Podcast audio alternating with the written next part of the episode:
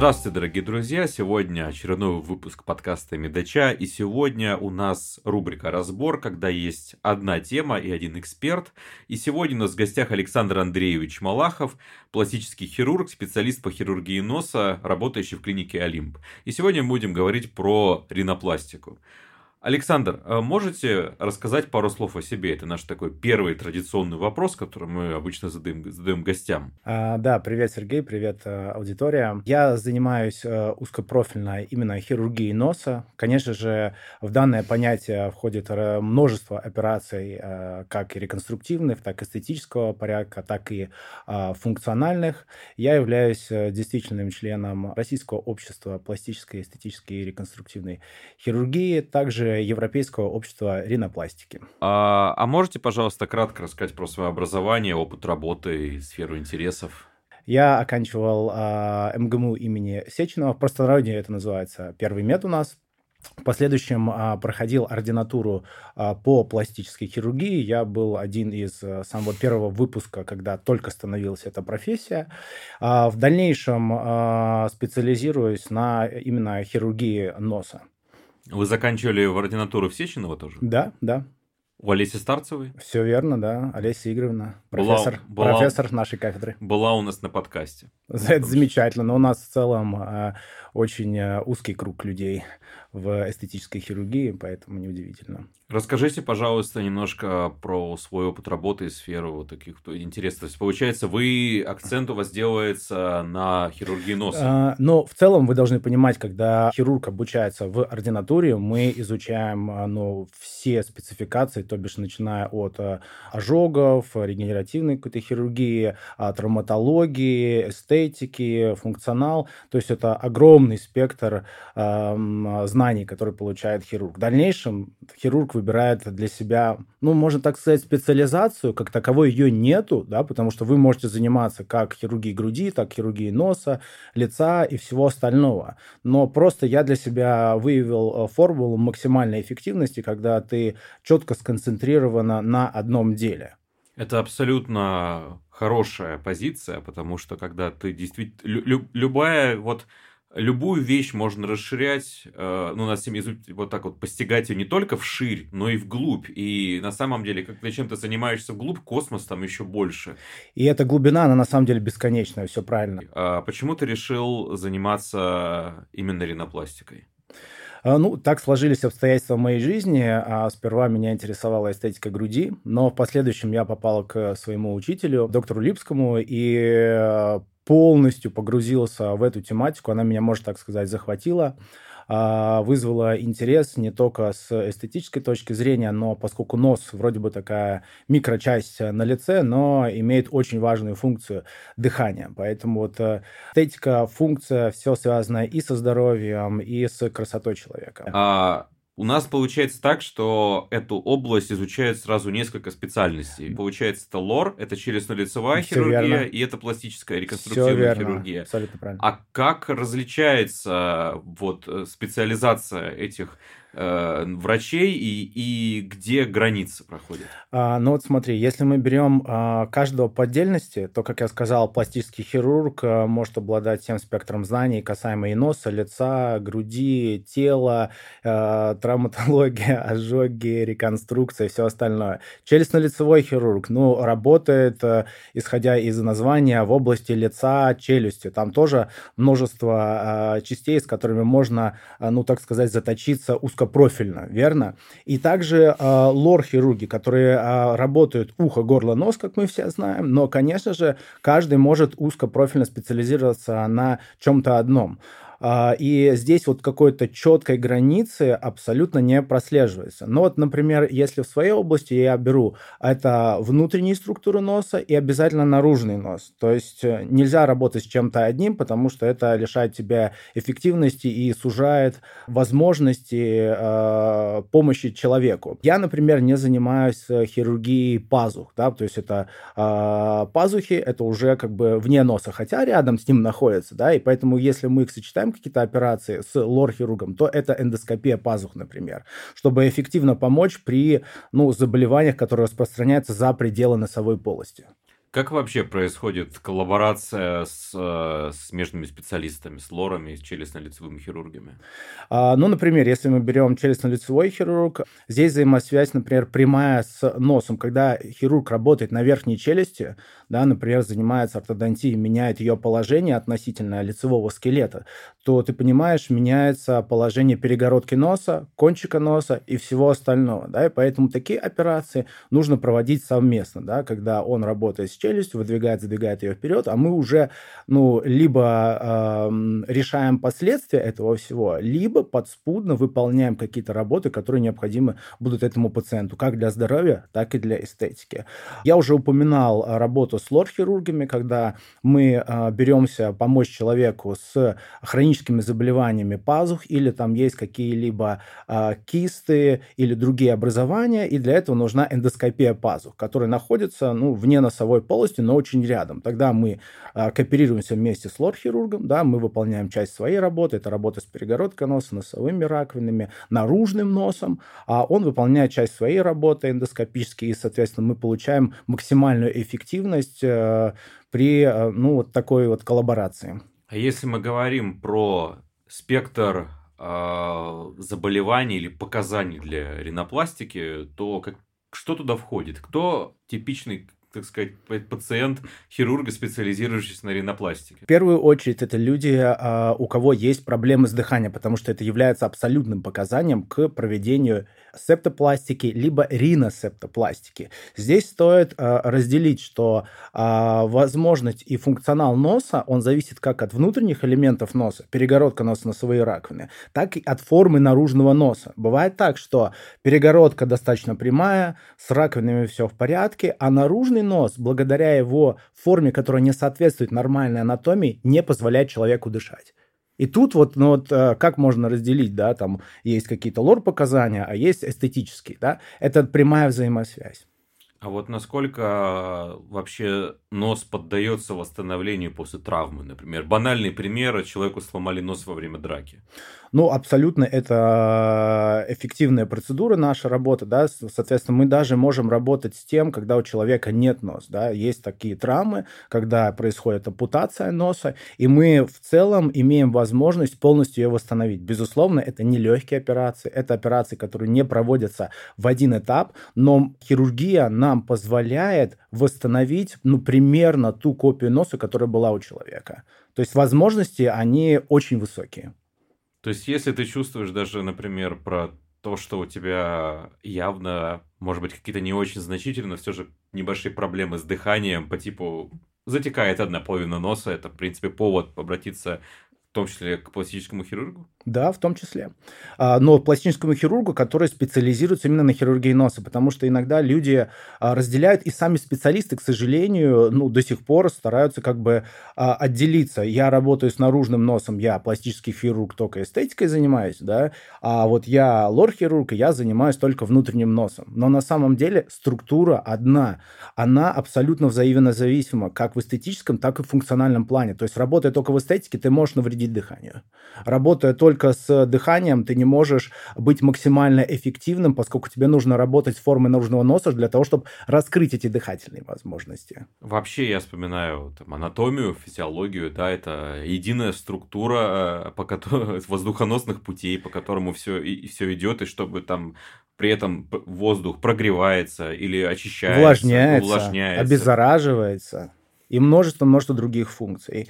И все это взаимосвязано. Хотя нос состоит из множества а, различных элементов. Ты знаешь, это и кости, и хрящи, и связки, и кости одной формы, кости другой формы. То есть он состоит из множества элементов, но все это, когда мы не затронули этот нос, да, это все единая структура. Когда мы работаем с носом, нам приходится разбирать на мелкие детали, менять их форму, менять их позицию, да, и получать как бы результаты нашей работы. Я в последнее время натыкаюсь очень много на информацию, посвященную важности носового дыхания именно. То есть э, появляется, ну, огромное количество свидетельств того, что дыхание через рот, оно буквально вредное, как э, с точки зрения газообмена, не совсем получается так качественно, как через нос, так и в том числе э, вредное в плане попадания инфекции там и так далее. А, вообще, как, как сейчас обстоят дела с э, носом у людей? А, обычно это достаточно редкий такой вопрос, потому что я могу, как человек с офтальмологическим образованием, много говорить про глаза, вот, а, а про, вот, про нос как-то особо не слышал. Что вообще там происходит сейчас? Какие-то тренды есть по заболеваний и так далее? Мы дышим не самым чистым воздухом вообще-то. И мне, или, и мне кажется, это все не проходит бесследно. Ну, послушай, вообще вся наша жизнь – это, можно сказать, агрессивная среда, с которой мы сталкиваемся ежедневно, да, и происходит постоянная борьба организма с этой средой. Ты правильно упомянул, что кроме э, дыхания, да, у носа есть еще и а, функция, так сказать, барорецепторы, то есть одно дело ты вдохнул через рот, другое дело ты вдыхаешь через э, нос, когда всему телу идет сигнал, ага, сейчас будет поступать воздух, принимайте его в нужных количествах, да, то есть э, это очень тонкая а, настройка. Если говорить о современном мире, то, безусловно, эта агрессивная среда на нас постоянно влияет, ну, в негативном ключе, да, это и там качество воздуха, это сухость, влажность воздуха и так далее. С этим связаны различные хронические заболевания, которые обостряются у людей, да, ну, вот для меня, например, не секрет, я работаю там не только в России, но и, например, в Казахстане достаточно долгое время, уже там на протяжении 5-6 лет, да, и могу сравнить э, ту или иную группу э, пациентов, да, и, например, в Казахстане, э, в, в частности, в Алмате, качество воздуха, она на более низком уровне, например, чем в Москве, и там у людей, ну, можно сказать, каждый второй пациент практически имеет аллергические какие-то проявления. Конечно же, если мы говорим о хирургии, то она не всесильна, и какие-то заболевания заболевания хронические слизистой носа нужно лечить консервативно, да, то есть это должна быть поддерживающая какая-то медикаментозная терапия. То есть работа с носом – это не только хирургия, это еще и терапия. А, а вот по поводу, кстати, проявлений а, заболеваний хронических, а, как-то они проявляются помимо симптомов, может быть, на форме носа, на то, что внутри происходит? Вот человек, например, аллергик, у которого все время течет нос, у него что-то, что-нибудь внутри меняется по морфологии?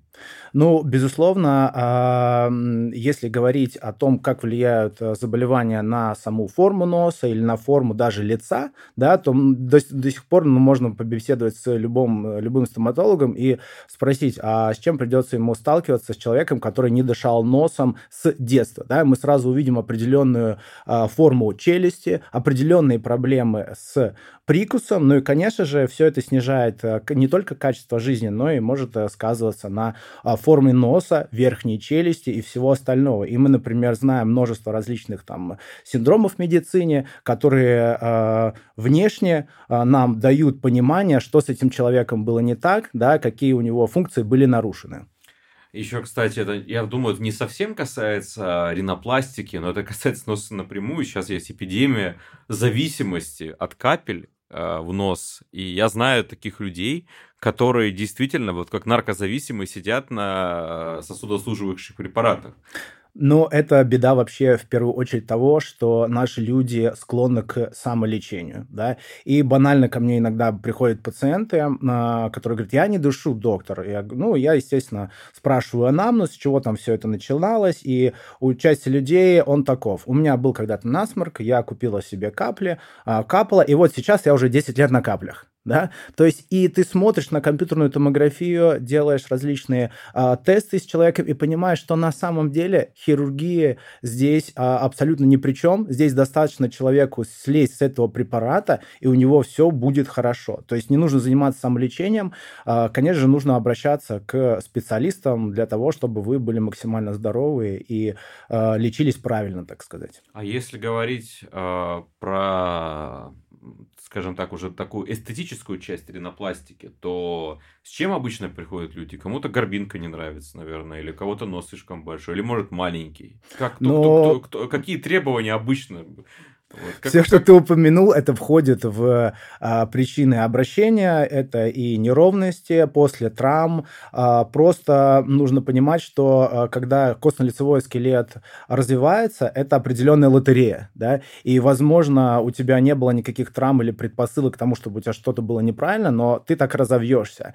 И, конечно же, это может не соответствовать восприятию человека самого себя. И здесь а, приходится уже работать не только просто как хирург, но и в первую очередь как психолог. Да? Что мы можем сделать, как мы можем помочь данному человеку, изменив форму его носа. Ведь меняя форму носа, а зачастую нам приходится работать, например, с большими носами, да, есть определенный там поверье, ой, большой нос, он дышит хорошо. Нет, определенно нет, потому что а, физиология дыхания, она такова, что она должна быть сбалансирована между формой носа. Как маленький нос не будет хорошо дышать, так и большой не будет хорошо дышать.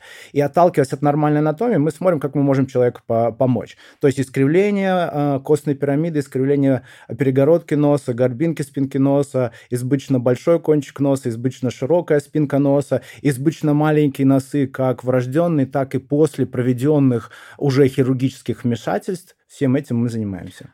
А вот может же быть такая ситуация, что человек приходит, неважно, там девушка, мужчина, и говорит, мне не нравится мой нос, мне он бесит, а вы видите, что там все в порядке, и не надо никуда лезть. И надо просто, то есть даже не вопрос принятия себя, надо там, ну не знаю, ну некрасивый, так ты черт с ним, а имеется в виду, что там действительно все в порядке как-то, может быть, удавалось переубедить? Были такие ситуации? А, ну, вообще, в целом, а, задача доктора а, первоочередная – это помочь пациенту. Чтобы выяснить, как ты можешь помочь пациенту, тебе нужно понять, а что пациента не устраивает. И, конечно, среди людей встречаются люди с дисморфофобиями, то есть люди, которые не могут себя принять такими, хотя у них нет каких-либо отчетливых дефектов, которые говорили бы о том, что, ну, мы как-то можем здесь э, с хирургической точки зрения а, помочь данному человеку. Даже при условии того, что мы возьмемся за такого пациента, он все равно будет не удовлетворен результатами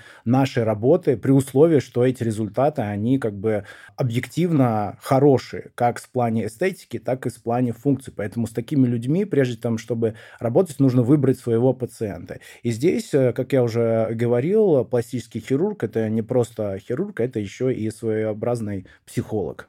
Если мы говорим про результаты, когда они будут заметны? Как вот человек сделал условную операцию по ринопластике, как проходит реабилитационный период, что ему нужно делать и так далее. Расскажи, ну смотри, вопрос. можно поделить нашу работу э, до операции, то есть мы готовим пациента к операции, не просто пациент пришел, мы такие, ну все, назначаем день операции и э, работаем. Да? То есть это своеобразная подготовка, как по анализам, подготовить организм э, к операции. Для этого у нас простойная специальная система. Это работа интраоперационная и то, что ты сказал в послеоперационном э, периоде, так сказать.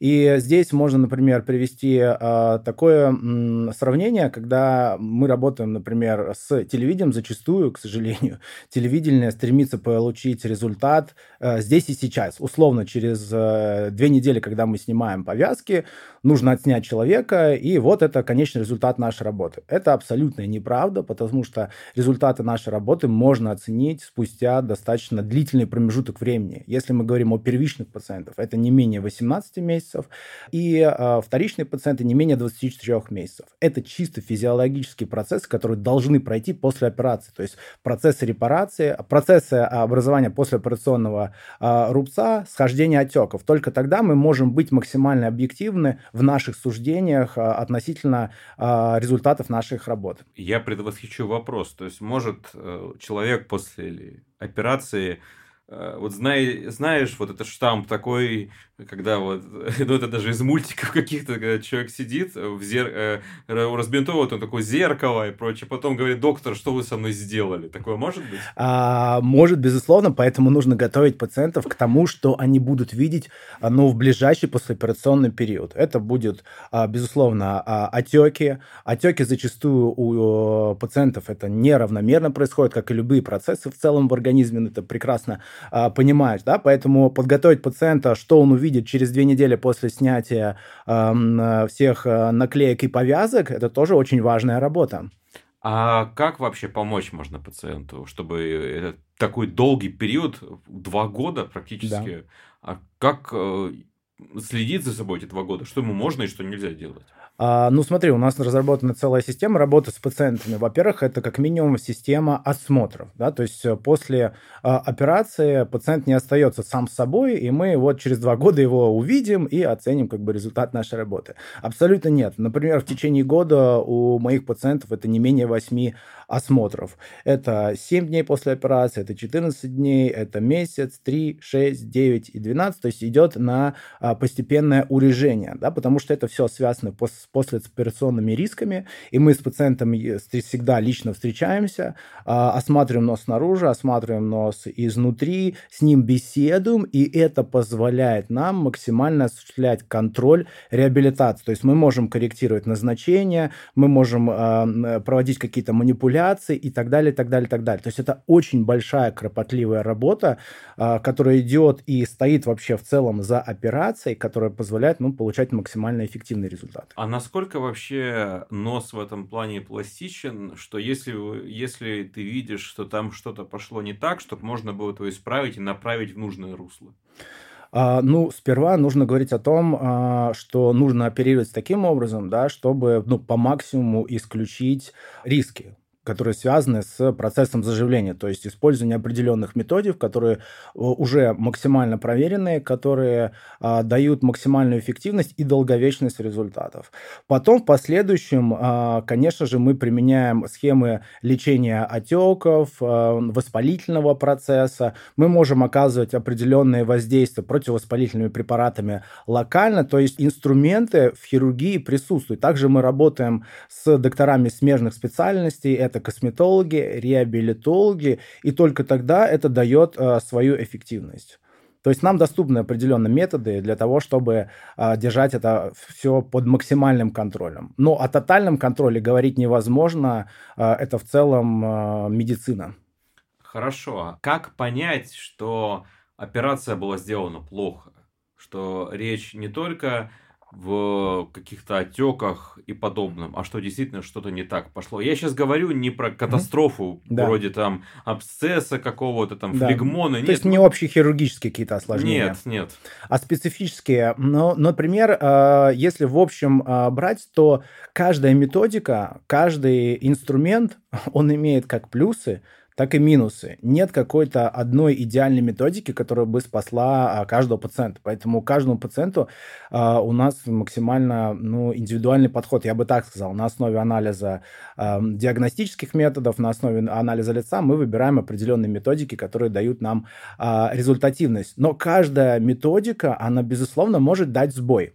И здесь, конечно, нужно говорить о том, что ну, не бывает абсолютной стопроцентной эффективности а, для каждого пациента. То есть часть пациентов, они в любом случае э, у доктора э, придут на какие-либо корректирующие операции, да, потому что ну, что-то в, в регенерации может пойти не так, что-то э, в методике не до конца сработало. Да, поэтому такие операции, они у каждого доктора присутствуют. И, конечно же, если по объемам говорить, это уже не то, что как первичная операция, но, тем не менее, какие-то вмешательства в последующем, они могут быть. Медицина, и в частности пластическая хирургия, она развивается очень-очень быстрыми темпами. И вот мне хочется спросить, а как ринопластика лет за 15 изменилась? Ну... Если мы говорим про инструменты и так далее, или про тенденции, тренды и предпочтения пациентов. Я думаю, ринопластика, как и любая область, она меняется постоянно. Не только за последние 15, но и за последние 50 лет постоянные изменения присутствуют. Да? Если мы говорим о э, чем-то новом, хотя любое новое это что-то запытое старое, но переработанное на новый лад.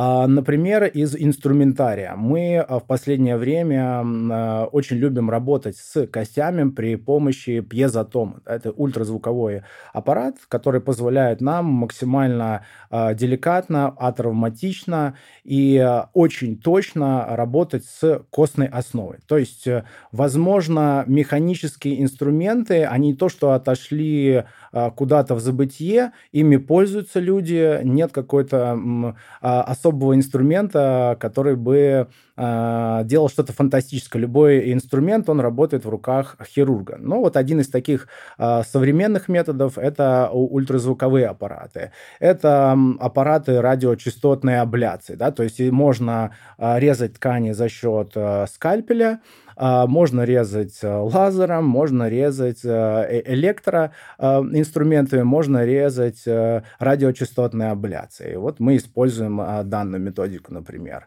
То есть ринопластика, э, хирургия носа всегда меняется, какие-то тренды э, наступают. Иногда э, что-то люди придумывают, делятся этим. Конечно же, коллеги находят это, этому применение, но нет чего-то, например, универсального для всех. Понятно. А тогда такой вопрос. Если вот приходит пациент, можно по его носу понять, когда он был сделан? В плане методик и так далее? А, хороший вопрос. Ну, поскольку я носы анализирую чуть ли не ежеминутно, да, и, и в кафе сидя, и во все остальном, я, а, безусловно, могу видеть определенные стигмы операций, да, то есть а, либо этот э, нос э, претерпел какие-то изменения и выглядит ну, практически идеально, да, это тоже можно видеть, например. Или у него есть какие-либо заметные дефекты, и в частности можно говорить о том, что э, можно даже определить что примерно когда э, и какими методиками э, пользовались доктора, которые как бы делали этот нос.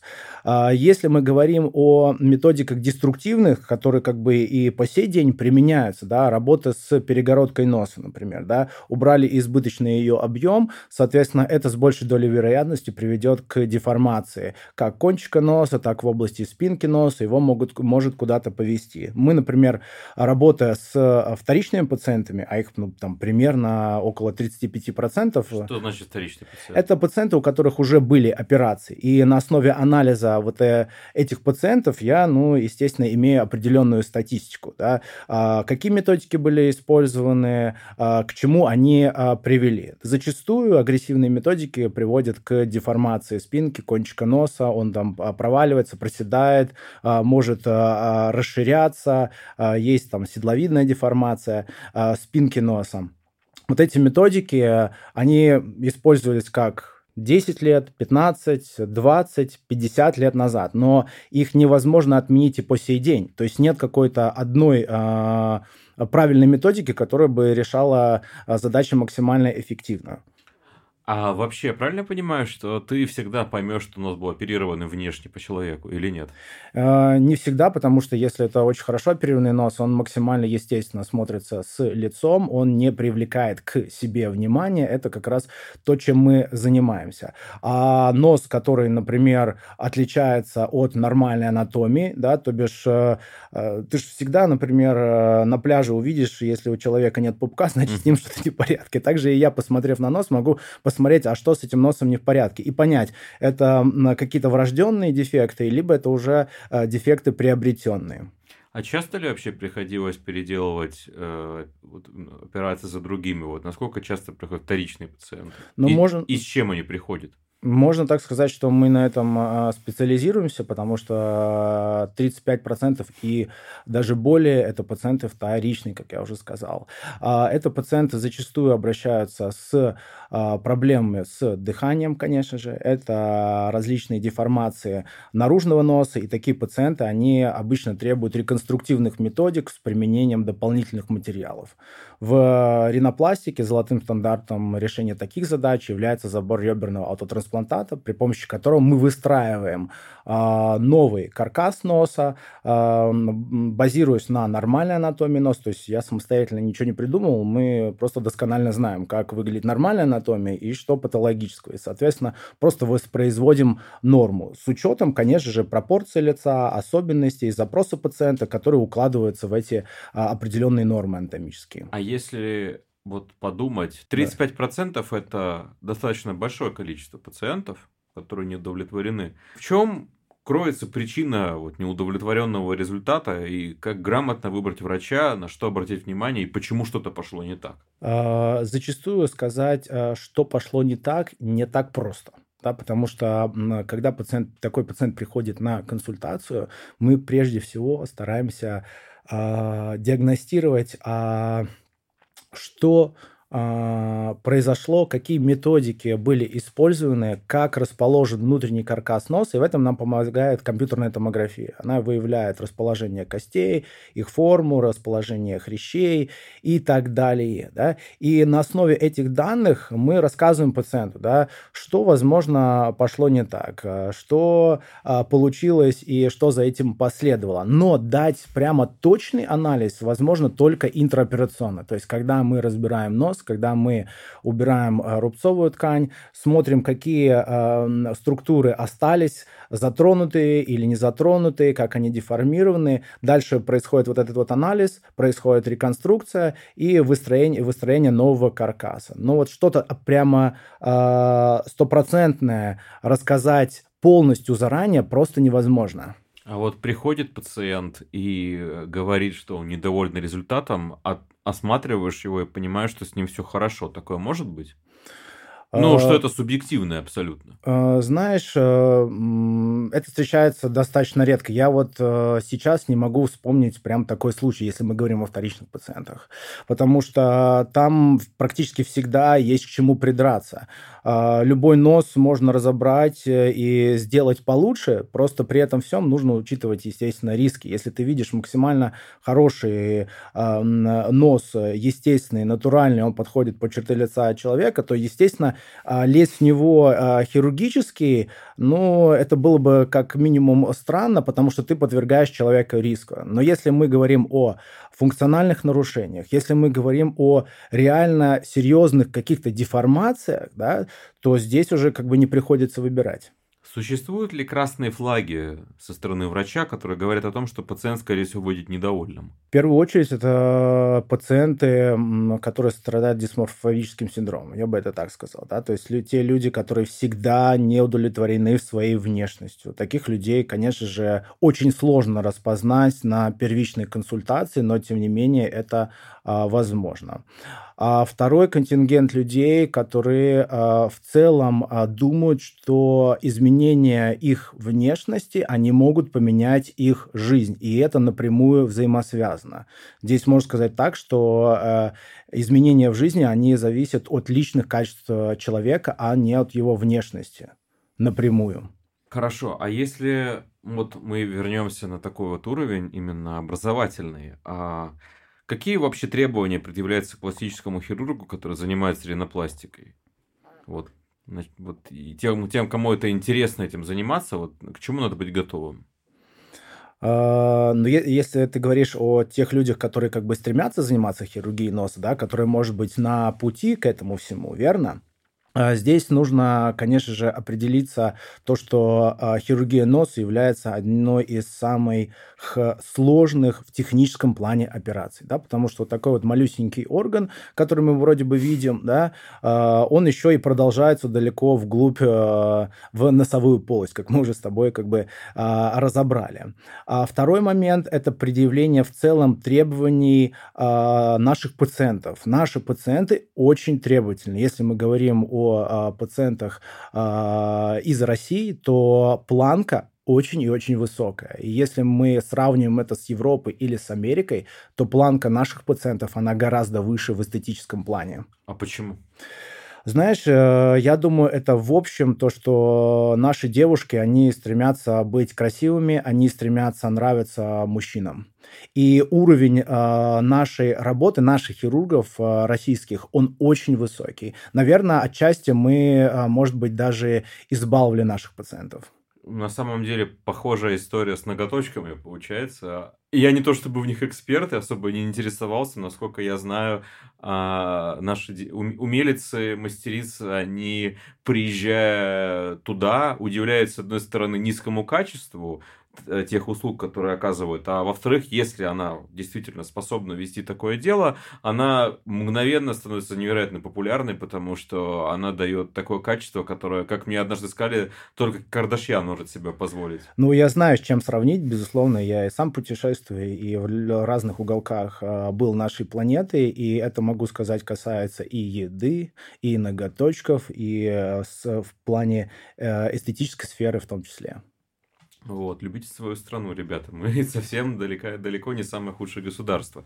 А, вот еще такой важный вопрос. Если мы говорим про образование и про обучение, понятно, что любой врач должен постоянно учиться, но как это, если э, любой врач, понятно, что любой врач должен постоянно учиться и совершенствоваться, но раз ринопластика настолько сложная в освоении и в выполнении, то как молодому врачу быть в тонусе и развивать себя, в том числе всесторонне. Потому что я думаю, что он не должен зацикливаться на только одном носе думать системным, надо же, правильно?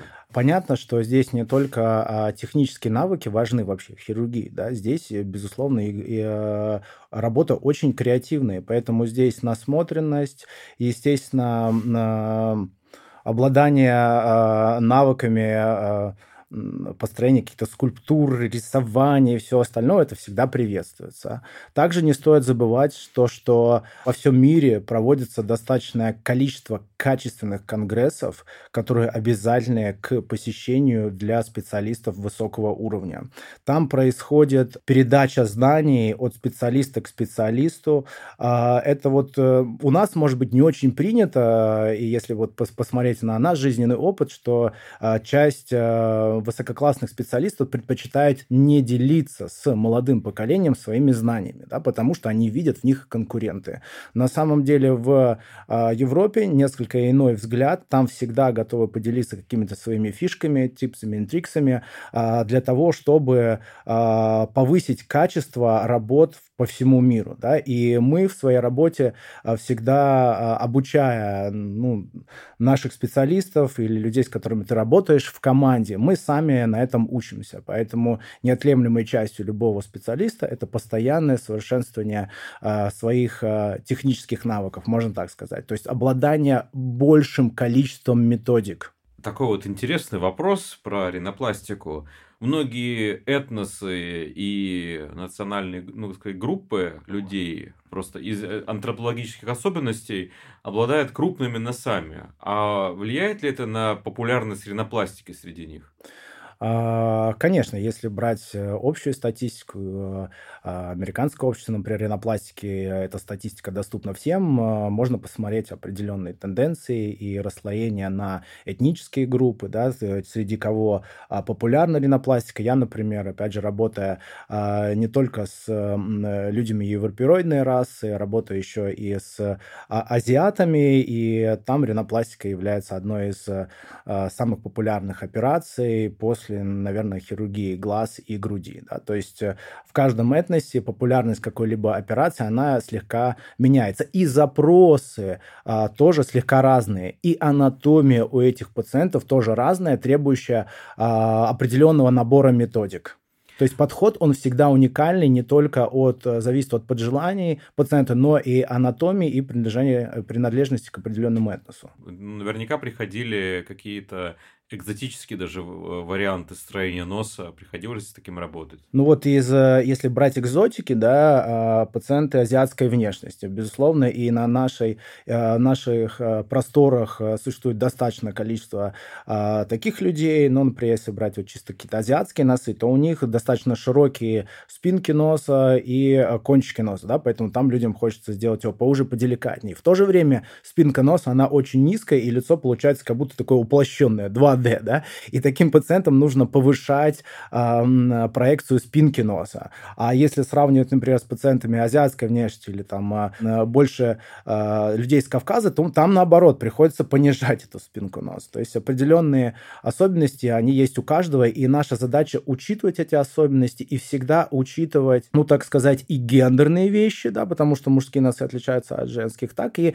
чтобы люди не теряли свою индивидуальность и национальную идентичность. Я бы это так сказал сказал. Да, то есть как бы не нужно делать такому классическому азиату огромный-огромный нос. Европейский нос, да, то есть э, есть э, такие определенные запрос, запросы, европеизация века или там европеизация носа, но мы не хотим э, сделать высокую проекцию спинки или высокую проекцию кончика носа азиатам, потому что это будет нелепо смотреться. Но сделать красивый азиатский нос, это вполне нам под силу. То есть вы подстраиваетесь под индивидуальные запросы и стараетесь все равно сделать максимально естественно. Мы всегда всегда направлены на то, чтобы поддерживать нормальную анатомию человека. Да? И досконально зная эти особенности, мы, естественно, человеку рассказываем, да, а в чем они заключаются, учитываем их запросы, которые а, ну, в рамках этой нормальной анатомии укладываются, да, и воссоздаем ну, максимально натуральные, ведь красивый нос, он на самом деле не заметен на лице.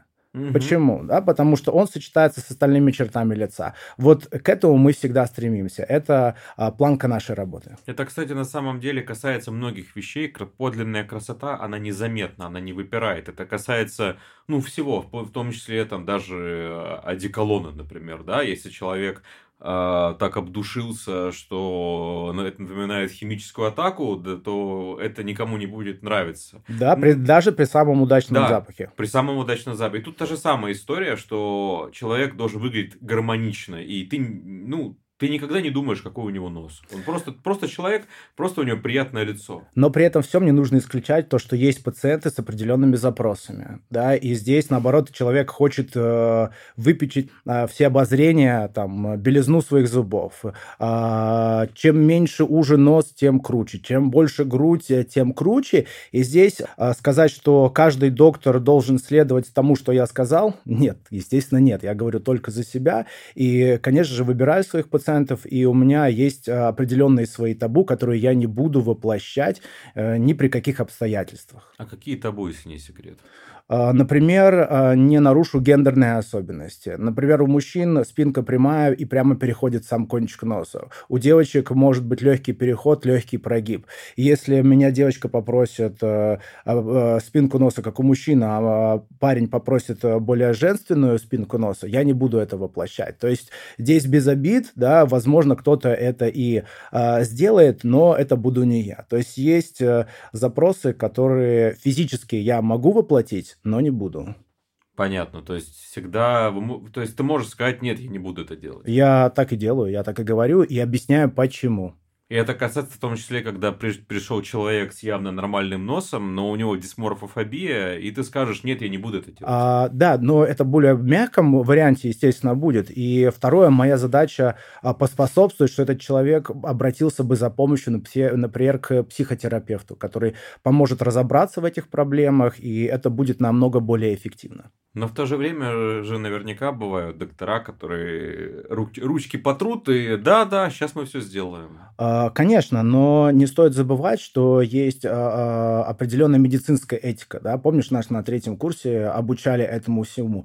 И это базовые моменты, которых нужно придерживаться в своей профессии. Я, по крайней мере, это делаю, но, безусловно, мы не можем заставить это делать всех докторов. В частности, у нас есть общество пластических, э, эстетических и реконструктивных хирургов, которые, которая старается регулировать и эту э, деятельность докторов. Хорошо, мы постепенно движемся к завершению. Мы поговорили про обучение, про тенденции. А вот если мы поговорим про пациентов, какой совет ты мог бы дать своим потенциальным пациентам? А, в первую очередь а, подходите к эм, выбору хирурга очень ответственно. Да? Я за то, чтобы каждый специалист старался узкопрофильно заниматься теми вещами, которыми как бы он владеет, потому что это дает максимальную эффективность и а, снижает риски в послеоперационном периоде. Второй важный момент. Выбирайте доктора не только по его каким-то навыкам и профессионализму, но выбирайте доктора еще и как человека. Ведь, как мы уже с тобой говорили, нам общаться не менее полутора лет. И здесь могут возникать конфликтные ситуации, даже несмотря на то, что работа была проделана сделано искусственно, профессионально, но есть какие-то недопонимания, а, теряется доверие к человеку, и а, просто доктор может потерять своего пациента, не долечив, да, то бишь хорошие результаты, они будут, э, при том, что доктор должен доделать эту работу до конца. Но если пациент уйдет не вовремя, да, то хорошие результаты, они ставятся уже под вопрос. Я могу легко представить эту ситуацию. Человек сделал ринопластику, проходит полгода, он начинает жаловаться и говорить, все ужасно, про столько времени, да когда уже. Мало того, я тебе могу сказать, что через месяц человек может забыть, что отеки, отеки неравномерные и все остальное, и пойти просто к другому специалисту, любого профиля и сказать, вот э, э, убедите меня, что все у меня хорошо. Или, а вообще люди ищут, что у них что-то плохо обычно, ты же понимаешь, да? И, соответственно, специалист, э, не обладая знанием, что было проведено, досконально не зная, каков был план операции, все остальное, какие методики были использованы, да, не обладая, ну, так сказать, этическими нормами, да, он скажет, ну, здесь есть определенные проблемы, давайте вас брать на операцию. Это касается тех докторов, ну, которые не стремятся как бы а, разобраться в ситуации и помочь человеку, а стремятся э, заработать э, больше денег и э, иметь больше пациентов. Это вообще распространенное явление в медицине, когда пациент начинает э, сомневаться во враче и начинает идти к другому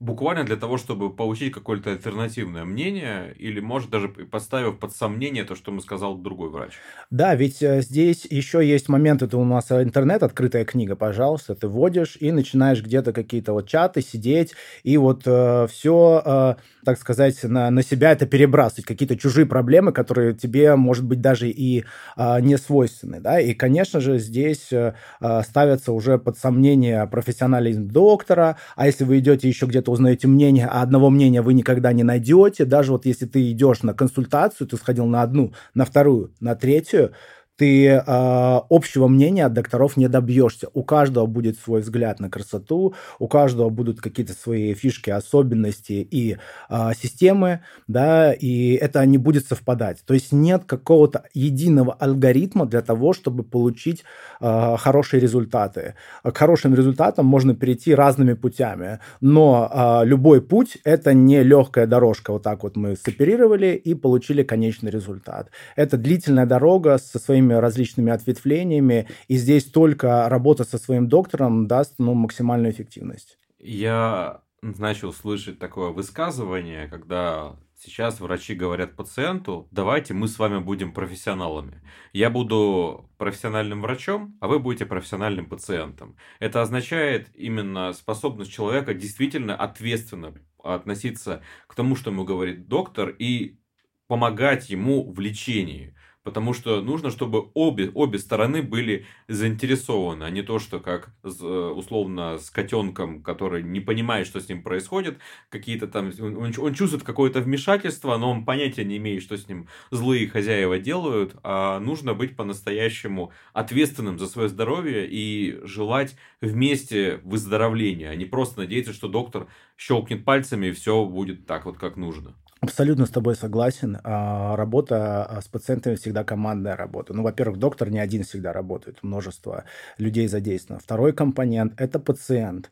И э, профессиональный пациент, очень хорошее выражение сказал, я первый раз такое слышу, он, безусловно, направлен на а, то, чтобы соблюдать строго все назначения доктора. Да? То есть вообще доктор – это патрон, да, патернализ... патерналистические отношения между пациентом и доктором. Он говорит, что делать, пациент слушается и выполняет все эти задачи. Да? Потому что нельзя сказать, что профессиональный пациент – это тот, который должен знать и обладать той информацией, которой обладает доктор. Он никогда этого не достигнет, потому что ну, доктора учатся там как минимум по лет 15 для того, чтобы как бы начать э, оперировать, можно так сказать сказать. А третий компонент, вот, который мы не затрагивали, это организм.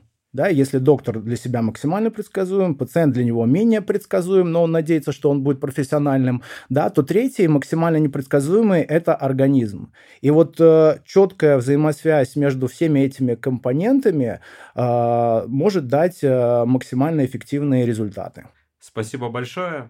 У нас сегодня был в гостях Александр Андреевич Малахов, пластический хирург, специализирующийся на хирургии носа. Благодарю, Сергей, благодарю слушателей. Всего доброго. Всем спасибо. До новых встреч.